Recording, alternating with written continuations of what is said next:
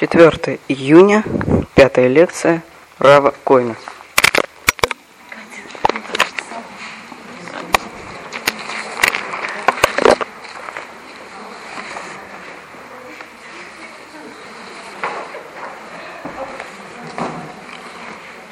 Добрый день, друзья. Наша сегодняшняя беседа называется «Удивительный мир человеческой души». Вначале хочу вам рассказать две истории, которые произошли во времена Испанской Инквизиции. Первая история берет начало в маленькой испанской деревне, где жила пожилая еврейская чита, которые родили ребенка в преклонном возрасте, воспитали его, взлелеяли и послали его учиться в Ешиву, большой город. Сын поехал туда, выучился, стал молодым, талантливым еврейским ученым. И пришло же время построить семью. Нашли ему девушку хорошую, сосватали, уже собирались играть свадьбу. К сожалению, из-за большого расстояния и преклонного возраста родители не могли приехать на эту свадьбу. Вот когда жениха вели к хупе, произошло несчастье. Упал камень с крыши прямо на его голову и убил на повал. Радость обернулась в несчастье. И трагедия была неописуема. Похоронили парня. Но встал вопрос, как эту весть завести до родителей.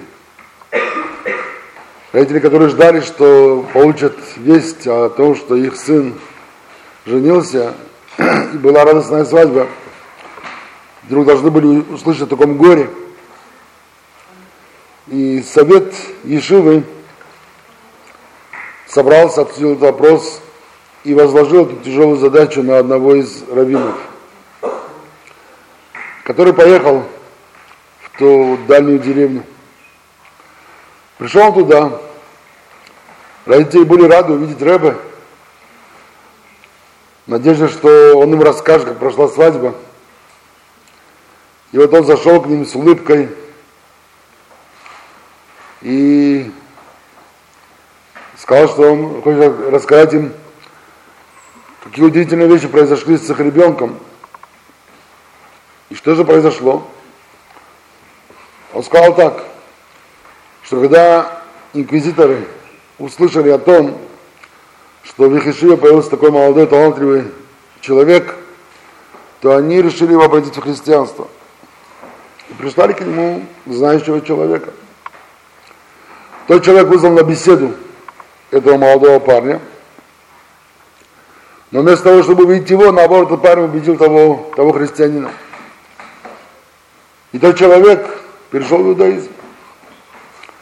Родители были удивлены, рады, как, неужели у нас такой гениальный сын, что он смог такое проделать? Но рассказывает Равин дальше. На этом миссионеры не успокоились. Они прислали к нему еще более образованного человека. Но и тот не смог справиться с нашим сыном. Того он тоже переубедил. Тот тоже решил принять христианство. Родители были вне себя от радости. Но миссионеры не успокоились на этом тоже, они прислали к ним еще более знающего человека. И тогда он говорит, произошло непредвиденное. Тот человек решил, ваш сын решил перейти в христианство, тот человек переубедил его. И тогда родители возмутились, как? Наш сын, что он перешел в христианство, не может быть такого. Да, говорит, он так решил. Лучше он умер был евреем, нежели жить христианином. Как это может быть? Вы знаете, наверное, на небесах то же самое подумали. И когда он шел, христиана в это время, в это время на него упал, на его голову кирпич, и убил его, и он умер евреем. Да, родители заплакали от радости. Слава Богу, что он умер евреем. Слава Богу, что он не стал христианином. То есть для еврейских родителей лучше было услышать весть о смерти сына, нежели весть о том, что он изменил своей вере. Вторая история из той же эпохи рассказывает о том, что в одном из городов Испании инквизиторы захватили 10 молодых еврейских ребят и дали им срок. Если они к тому сроку не согласятся принять христианство, то они все будут казнены. Все евреи этого города были охвачены тревогой. Во всех синагогах были объявлены посты. И евреи собирались и молились от всей души. О чем они молились? Чтобы спасти этих ребят, это было невозможно. Они молились о том, чтобы они выдержали эти пытки, выдержали это тяжелое испытание и умерли евреями. А девятерых из этих ребят было известно, что они довольно стойкие ребята, довольно крепкие ребята, они выдержат это все. Об одном было сомнение. Он такой крепкий, и, возможно, он не выдержит все эти пытки, и он даст согласие на из, изменить свою веру. В женском отделении синагоги стояла и плакала мать этого парня. Всевышний, дай ему силы выдержать. Дай ему силы не изменить нашей вере. В это время в зал синагоги бросили мешок. Все подбежали к мешку. Там были отрубленные головы. Мать сбежала вниз, подбежала к мешку и начала искать голову своего сына. И она нашла его. Она подняла ее на руки эту голову поцеловала и начала танцевать от радости, что ее сын умер евреем. Как смотрели эти люди на жизнь? Что они думали? Почему не остаться жить? Почему отдать свою жизнь за веру? Почему? Что стоит за этим? Видимо, эти люди знали и четко понимали, для чего они пришли в этот мир – какой путь уготовлен душе человека в этом мире? Для чего она пришла, душа, в этот мир? Что она должна сделать, какую работу ей надо пройти? И это то, что мы хотим разобрать на этой нашей беседе. Каждый верующий еврей, когда он встает утром, читает утренние молитвы, утренние благословения. Одно из первых благословений в русском переводе звучит так. Может сначала для звучания прочитаю в оригинале, на иврите, а потом уже в русском переводе. В оригинале это звучит так.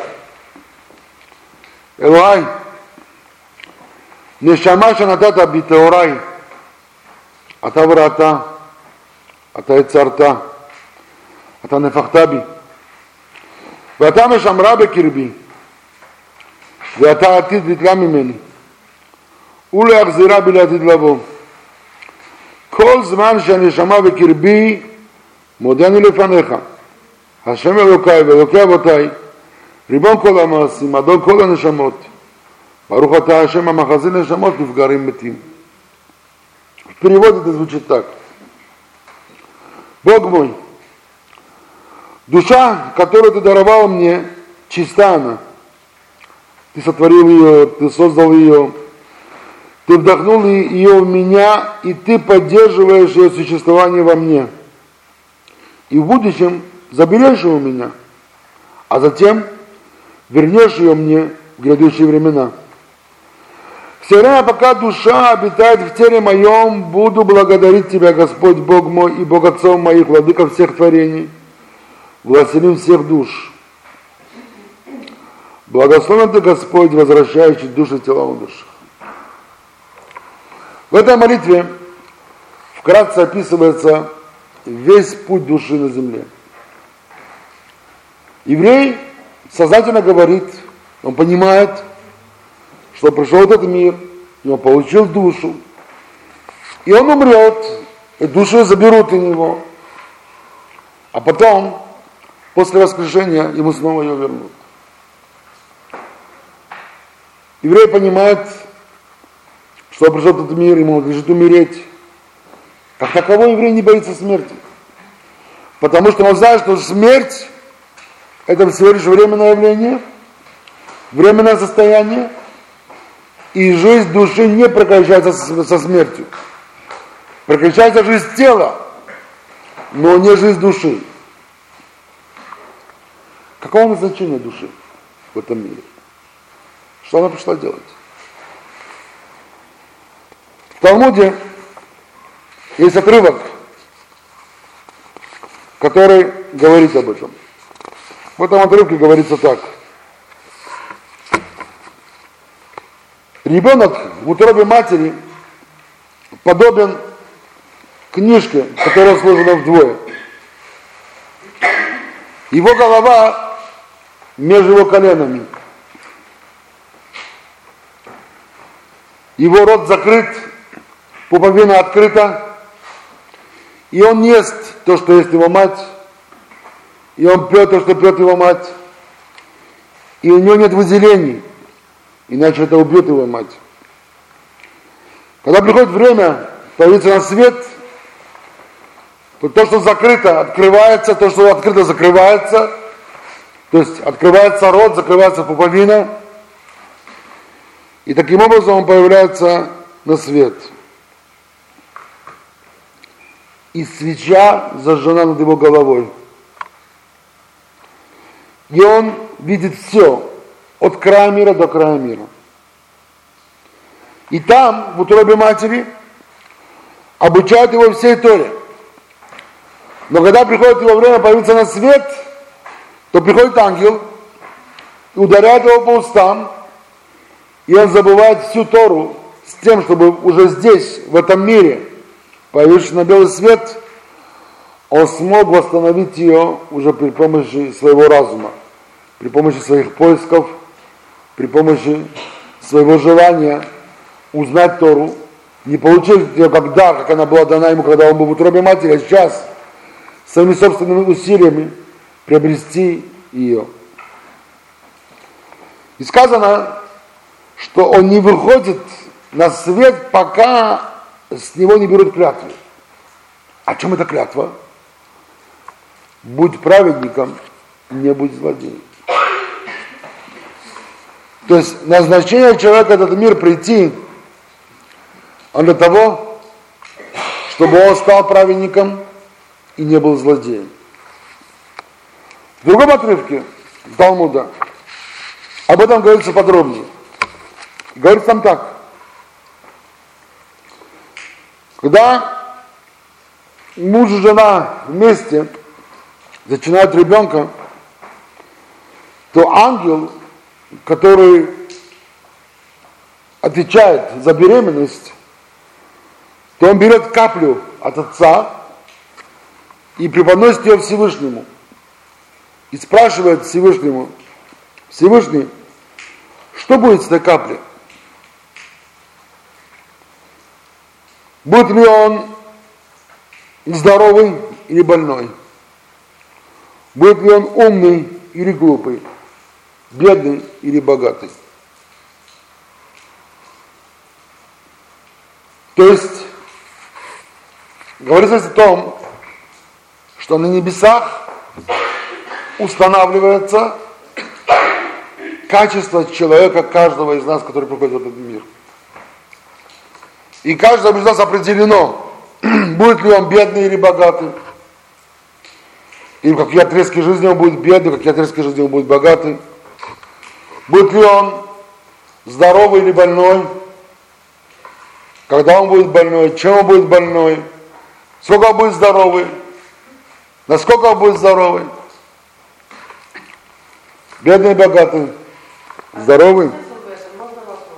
Да, конечно, конечно, конечно. Сейчас я объясню. Сейчас, сейчас, сейчас. Мы, мы, сейчас, мы сейчас об этом будем говорить.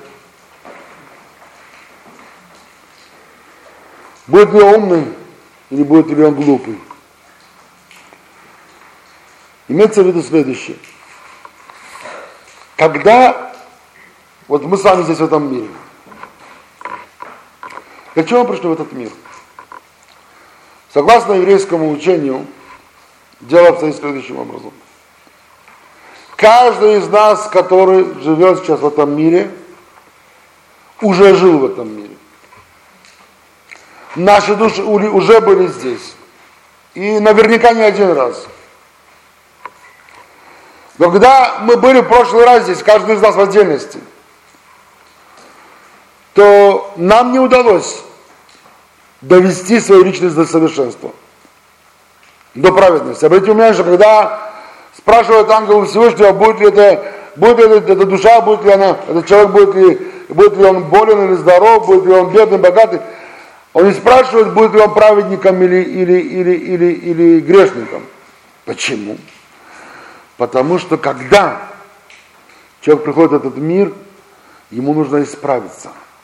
И у каждого человека есть свои индивидуальные исправления. У каждого человека это своя задолженность. Есть то, что он не исправил. И теперь ему создается такая судьба, которая будет самым оптимальным образом содействовать его исправлению. Поэтому когда задается вопрос, зачем нужны Богу больные люди, они, безусловно, Богу не нужны. Наоборот, Богу хочется, чтобы мы все были здоровы, и счастливы и радостны. Но нам нужно приобрести это самими себе. Самим, самим нужно это приобрести. Своими усилиями. То, что мы в прошлый раз были здесь и не смогли достичь уровня праведности, когда мы кончили тогда свою жизнь на земле, и предстали перед Всевышним, подвели итог нашей жизни. Я говорю обо всех из нас, каждый, кто живет на земле. Подвели итог нашей жизни и решили, дорогой Хайм, извини, но ты не достиг того, чего должен был достичь, чего ты мог достичь. Ты не достиг этого, но ты совершил какие-то добрые дела. И эти добрые дела дают тебе шанс, еще один шанс на исправление. Поэтому ты снова будешь послан в этот мир, и тебе будет дана такая судьба, такие радости и такие страдания, которые самым оптимальным образом дают тебе возможность этого исправления. Каким образом? Попадая в испытания и правильно выдерживая эти испытания – ты сможешь достичь того, чего должен достичь. То есть, получается, что все жизненные ситуации, в которые мы попадаем, они не что иное для нас, как испытания. И наши радости, и наши и горечи, наши успехи, наши неудачи, наше состояние, будто материальное, будто физическое, будто экономическое – все, что мы переживаем, это все испытания. Испытания есть как у бедного, так и у больного. В чем состоит испытание бедного человека? Обычно это две плоскости испытаний. Первое. Вот человек беден. У него, может, на куска хлеба не хватает. Что он будет делать? У него сейчас возможность украсть деньги. Наверняка он найдет тысячи оправданий, почему он должен это сделать. Почему нужно это сделать? Украсть деньги. Его не поймают. Никто из людей не узнает, что он украл. Есть рассчитает все точно, четко, так, чтобы никто не узнает. Только наверху будут знать об этом. Он пойдет на это или не пойдет. Для него Будет ли его состояние бедности служить оправданием? Вот, столько людей богатых, они все имеют, они все воруют. И в парламенте, и все адвокаты, и все врачи. Да, да, да, да, да. Почему я не смогу воровать? Свое делать, потом уже всю жизнь счастливо. Что он сделает? Он украдет или не украдет? Или для него принцип не укради, это будет принцип, который невозможно обойти. То же самое можно сказать о убийстве. У меня еще, который я ненавижу, если не говорю о себе, я говорю, например, если я его убью, я разрешу много своих проблем. Ну, убью я его или не убью его. Есть люди, которые решают, что он не убьет, есть люди, которые решают, что да, убьют. Есть люди, которые решают, что не украдут, есть люди, которые решают, что да, украдут. Это мы имеем в виду, это есть испытание. Второе испытание, которое есть у бедного. Как он будет относиться ко Всевышнему? Ведь Бог дал ему эту судьбу, Бог дал ему бедность. Будет ли он роптать против Бога? Всевышний, где твоя справедливость? Почему ты такой? Почему ты самый? Ты всем дал, дал хорошую жизнь, мне такую плохую жизнь. Я в тебе не верю. И наоборот, сколько голову перед Всевышним скажет Всевышний, я понимаю, что твоя справедливость, она выше моего понимания. Я понимаю, что если ты мне дал ощущение справедливости, ты же мне это дал ощущение справедливости, так наверняка эта справедливость у тебя намного выше, чем у меня. Просто я не могу понять, потому что на высоком, на уровне более, гораздо более высоком, неимоверно высоком, чем, чем, чем мое понимание справедливости. И, и, поэтому, и, и, и поэтому я принимаю судьбу, которую ты мне даровал. Я постараюсь быть честным человеком, правильным человеком вот именно в этой судьбе. То же самое связано с болезнью. Поэтому постановка вопроса, зачем нужны Богу больные люди, это не, сама постановка а неправильная. Богу не нужны, ни в коем случае не нужны. Богу нужны здоровые, хорошие, счастливые люди. Но это нужно достичь самому прийти к этому собственному усилию. Давайте немножко сделаем как бы шаг назад. Есть в философии, в современной философии, такое течение, которое называется экзистенциализм. Это течение пытается осмыслить человеческие судьбы, пытается осмыслить человеческие страдания – один из выдающихся приверженцев э, этого подхода философии это французский философ Альбер Камю. Наверняка слышали его имя. Он написал целый ряд книг, гениальных книг, на мой взгляд. И одна из таких книг называется «Миф о Сизифе».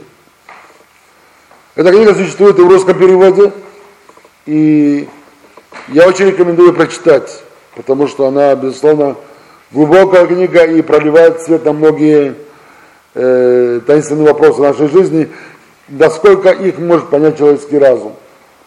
Философ, насколько может понять философ.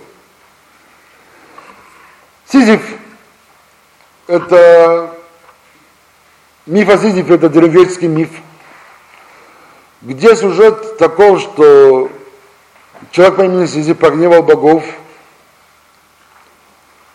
и за это боги его наказали. Очень тяжелые казни. Тяжелое наказание. Состоящим в том, что подвели его к высокой горе, к подножию высокой горы, дали ему огромный камень и поставили задачу скатить этот камень на вершину горы. Размер этого камня, вес этого камня расстояние до вершины, угол наклона горы. Все эти условия таковы, что изначально понятно, совершенно четко, что никогда Сизиф не может достичь цели, которая поставлена перед ним. Но наказание в том и состоит, что он не может освободиться от этого труда, от этой работы. Он обязан делать попытки вновь и вновь, когда он заранее знает, что он обречен – и никогда цели он не достигнет. И вот Сизиф в очередной раз, набравших сил, берет этот камень и катит к вершине горы. прошел какое-то расстояние, он обливается потом, он уже устал, он уже ничего не соображает. Идет дальше, идет дальше, пока силы его в конец не оставляют, и он опускает руки, и камень катится вниз. Но Сизиф не может уйти никуда. Он должен спуститься и начать попытку заново. Наперед зная, что следующая попытка будет такая же, как и предыдущая. И тогда Альбер Камю, как философ, показывает, что на самом деле в этом мифе заключена судьба человека. Что жизнь людей похожа на жизнь Сизифа. Что каждый человек катит этот камень, что никогда не докатит до вершины. Но он не может оставить эту работу. И начинается снова попытка, и снова, и снова, и снова, и снова, и все, снова наперед обреченная попытка. И тогда Камил ставит вопрос. Скажите, он говорит, а зачем Сизифу, Сизифу жить? Почему Сизиф не кончает жизнь самоубийством? Зачем ему такая жизнь нужна? Хм.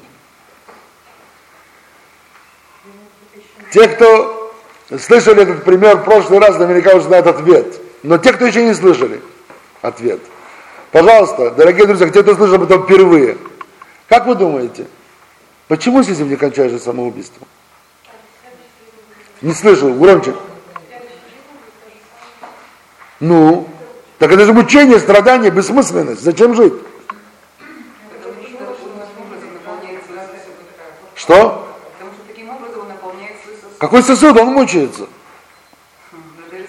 Я, я, я, простите, я же говорю с точки зрения Альбера Камюнь. Еврейское учение оставить в сторону. Это уже еврейское учение исправление. А у Альбера Камюнь это исправление. Он философ-материалист. Для него понятия исправления не существует. Надеяться все-таки преодолеть. Нет надежды, он заранее знает, что никогда не достигнет. Нет надежды, он-то делал, что нет надежды. Была бы надежда. Так уже было бы зачем жить? Весь вопрос уже нет надежды. Друзья, зачем жить? А мы-то живем, не знаем, зачем жить.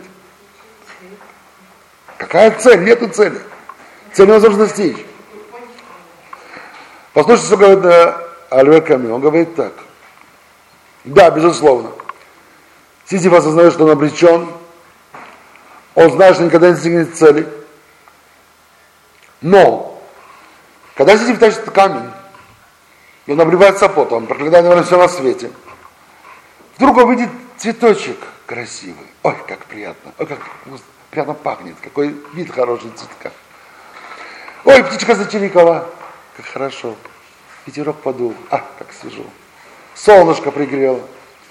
Другими словами, при всех этих мучениях у Сизифа есть какие-то маленькие наслаждения в жизни. Какие-то маленькие радости, которые ни в коем случае не окупят ту обреченность, на которую он обречен. Но в то же время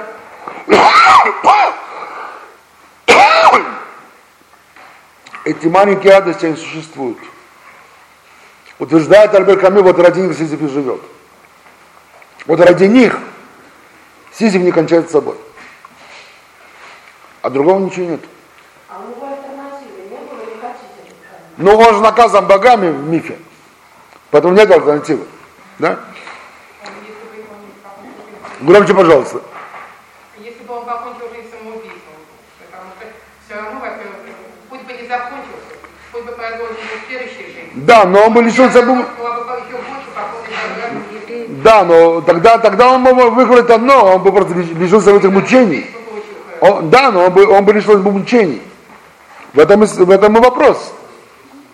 То есть, другими словами, если мы снова переносим миф о Сизифе на человеческую жизнь, да, проецируем на свою человеческую жизнь, то получается, что многие люди, осознав, что они ведут бессмысленный образ жизни, и ни в коем случае они не могут, смогут достигнуть поставленных их целей, задач. Наши мудрецы говорят, что человек в этом мире имеет 100, хочет 200. Имеет 10, хоть 400. То есть как бы ни был богат, все равно он хочет иметь больше. То есть несмотря на то, что здесь обречен, и он знает, что не достигнет цели, и он знает, что его это сплошные мучения, но потому что в жизни есть маленькие радости.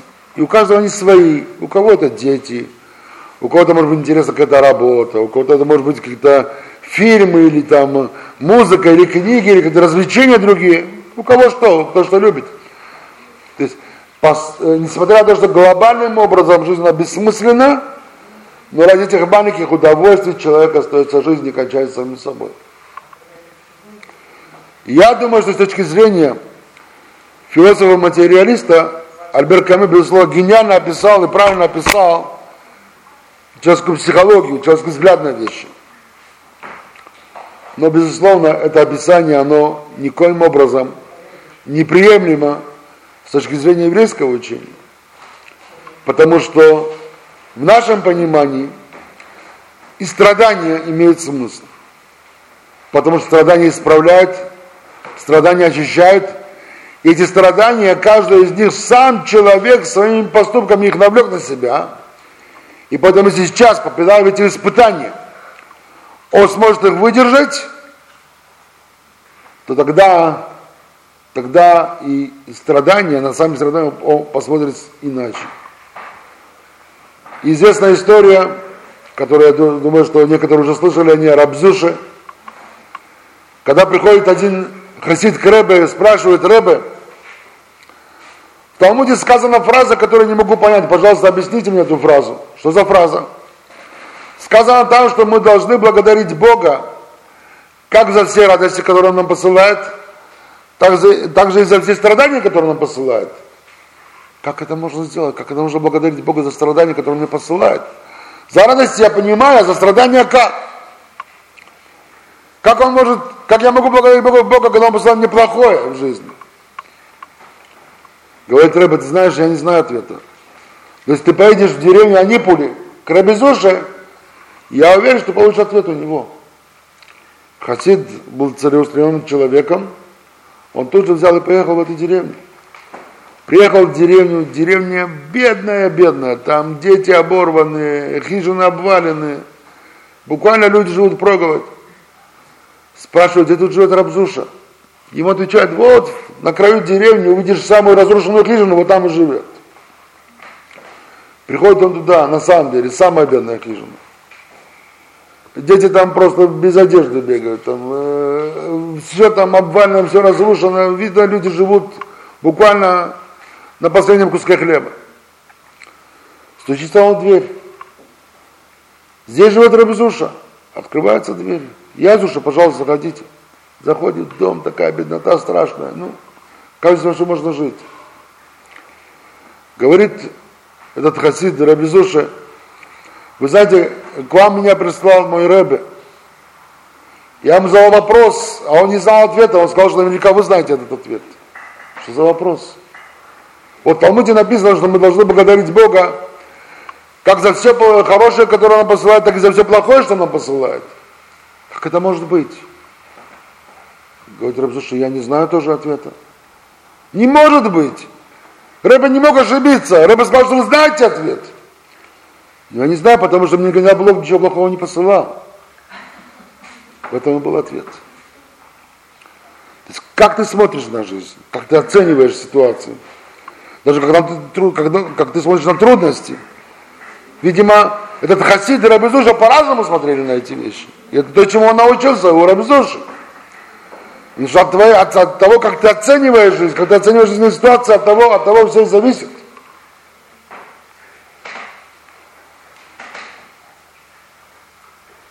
Иногда мне приходилось встречаться с праведными людьми.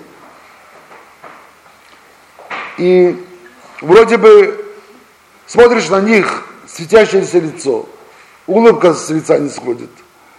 Чувствуешь вот именно не наигранную внешнюю, а какую-то внутреннюю радость у человека. Потом узнаешь, не дай Бог, у него там жена умерла, ребенок болен, то, то он... Как? Человек может так выглядеть, как он может так жить, как он может держаться на таком уровне, в таком состоянии. В этом есть праведник. Что он понимает назначение жизни, он понимает назначение, он понимает смысл, он понимает, что происходит. И тогда, и тогда мы понимаем следующее, что если мы смотрим на, на эту жизнь, как на пикник, в котором мы забыли взять шашлыки и забыли взять венцо, и пошел дождь, а у нас палатки нету, тогда пикник неудачный. Нам наверняка неприятно это будет этого пикника.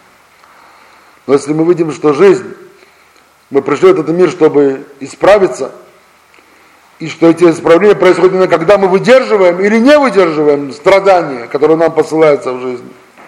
Что каждому из нас посылаются так, только такие страдания, которые он может выдержать. Всевышний знает наши силы. Он знает наши возможности. Как мы уже сказали, он определяет заранее, будет человек бедный, больной, умный, глупый, богатый, бедный, здоровый. Он знает нашу судьбу, он знает наши возможности, наши силы, поэтому каждому из нас посылаются только те испытания, которые мы в состоянии выдержать. Состоянии пройти. И пройти так, чтобы не, не перестать быть человеком. Тот, кто уяснит себе это, и будет стараться искать в жизни, как мне теперь разжить свои проблемы. Именно с таким взглядом, с такой, с такой целью, с таким подходом, это перемена жизни. Это перемена вообще понимания, восприятия жизни. Э, вначале несколько слов э, вообще понятие душа.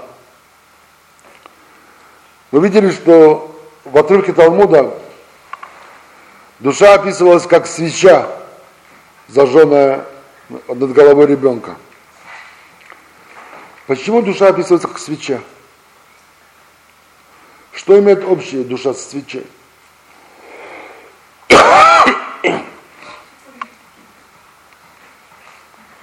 Дело в том, что душа она сама по себе из духовного мира – и как бы нам ее не описали, прямым образом мы не можем ее воспринять. Почему? Потому что категории духовные нам недоступны. Мы живем в мире материальном и мыслим образами материальными, и только материальные категории нам понятны. Духовно нам доступны. В материальном мире есть четыре состояния. Есть твердая материя, это вот дерево, минералы, камни. Есть более тонкая, более возвышенная жидкая материя. И вода, она над землей. Если положить самый низкий уровень материи землю в воду, то земля опускается под воду. Вода, она, она более высокая, более утонченная материя. Воздух, еще более высокий уровень материи, газ, символом которого является воздух. И можно закроем дверь. Можно, Володя, спасибо. Закрой дверь, ту дверь, ту дверь, ту еще.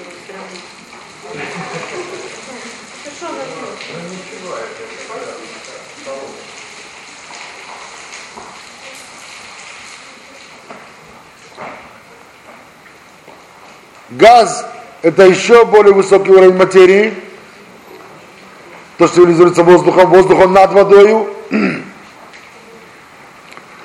А самый высокий уровень материи – это огонь, плазма.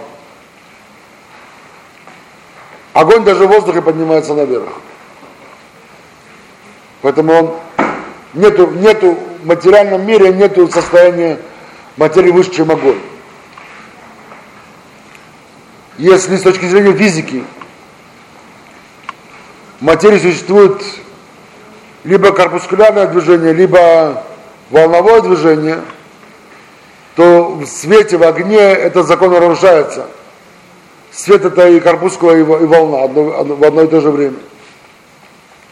И поэтому огонь, свет является самым высоким состоянием материи. То есть это самое близкое к духовному из материи. Поэтому, когда наши источники хотят нам сообщить некую информацию о духовных мирах или о духовных объектах, то нет возможности сообщить это прямым образом, потому что поскольку наше воображение оно не может описать, и то нет слов, которые бы нам это рассказали. Так что делают еврейские источники? Они берут эти духовные объекты, проецируют на огонь или на свет, и вот эту проекцию нам сообщают. Поэтому душа это свеча. Также сказано в Святых Писаниях у царя Шломо. Свеча, зажженная пред Богом, есть душа человека. То есть, если бы нам сейчас удалось бы посмотреть вот на нашу встречу, на нашу беседу, как она выглядит на небесах, то это примерно 50 свечей, которые обмениваются друг другу своим светом, отдают друг другу свой свет. Как мы сейчас отдаем друг другу свои, свою информацию, свои знания, меняемся, обсуждаем. Также наши души отдают друг другу свой свет. И поэтому неспроста описывается, что душа, душа человека как свеча. Первую душу в этом мире имел первый человек, Адам. О нем сказано в Торе, что Всевышний вдохнул в него свою душу. Именно вдохнул, именно вдунул в него. Почему вдунул? Почему сказал просто взял и поместил или отдал? Что же вдунул? Объясняют наши мудрецы. Тот, кто вдувает от себя, вдувает. То есть как бы Всевышний вдохнул, вдунул человека частицу самого себя. Потом мы говорим, что душа это частица от самого Бога. Он отдал частицу самого себя. Для чего? Чтобы он стал самостоятельной личностью. Такой же святой, такой же чистый, как и душа, частица Бога. Чтобы человек с телом, он смог душу и тело войти в единое и понять ее на самый высокий уровень. В этом задача человека. Поскольку первый человек, он проявил опрометчивость и согрешил, теперь надо это исправить. И человек, первый человек, он потенциально вмещал в себе все человечество. Это справедливо физически. Как? Можно понять, что любой отец потенциально вмещает в себе всех своих детей. Также мы все, все человечество, потенциально находились в первом человеке. Физически это справедливо. Также это справедливо и на уровне душ. Все наши души, они помещались в душе первого человека. И как от одной, от одной свечи можно зажечь много-много других свечей, и теперь каждая новая свеча, она с одной стороны является продолжением старой, но с другой стороны это новая свеча, это новая личность, это новый человек. Так же и мы с вами. Люди, происшедшие от первого человека, от первого человека, с одной стороны, мы его потомки. И души всех нас это частица его души. Но каждый из нас тоже новая личность. Каждый из нас получил на исправление какую-то частицу отдельную. И теперь вопрос, что мы делаем с этой частицей. Так есть люди, которые исправляют это. И тогда их души идут и покоятся в хранилище душ, которые ждут воскрешения из мертвых, чтобы теперь снова войти уже на вечность, в тело человека на вечное, когда уже не будет смерти больше. Есть души, которые получают, которые не могут исправлять, не, не, не, не исправились, а может даже еще усугубили свое положение. И если некоторые их дела позволяют это, в них есть добрые дела, то тогда душа может быть послана в этот мир на исправление. Но исправление тоже это не бесконечный фактор. Это не бесконечный процесс. Каждая душа имеет какое-то ограниченное количество исправлений. Поэтому никому из нас не ведано, чья душа, кто из нас в этом мире имеет последний шанс, а кто, может быть, имеет еще, будет иметь еще один шанс, то мы не знаем. Но само сознание того, что мы пришли в этот мир на исправление, это уже важная вещь. Потому нам и дана свобода выбора. Когда у человека свобода выбора, выбрать добро или выбрать зло, тогда у него есть ответственность за свои поступки. Потому когда мы совершаем нехороший поступок, мы не можем, мы не можем сказать, а, это было потому-то. Ты мог его не совершить.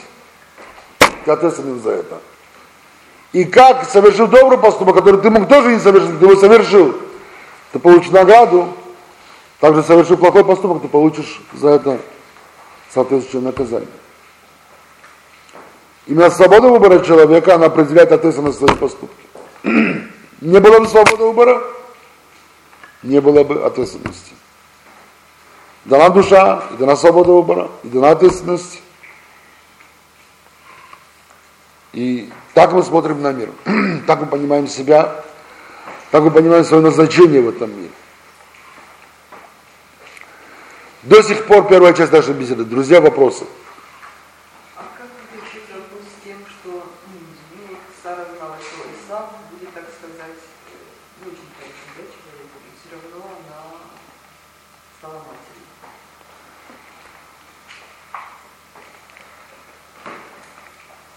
Э, во-первых, это Ривка. Да. Она знала, что будет два ребенка.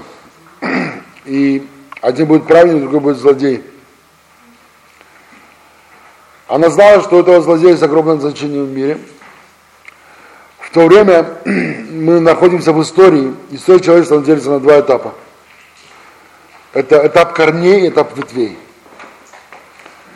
Этап корней, когда определялось направление человечества, глобальное направление человечества. Тогда и законы душ того времени, они были особые. Скажем, э, не от людей зависело, будут ли они одним из 70 народов или нет, каким именно этих, этих народов они будут. Тогда формировалось основное направление человечества. Тогда спускались этот мир души, которые должны были это направление определить, также и душа да, Авраама, например, который должен быть именно исконный. Потом в этом мире, в этом смысле, Ривка даже зная это, она, что она могла сделать, пойти делать аборт. И она в этом, наверное, не делала, да.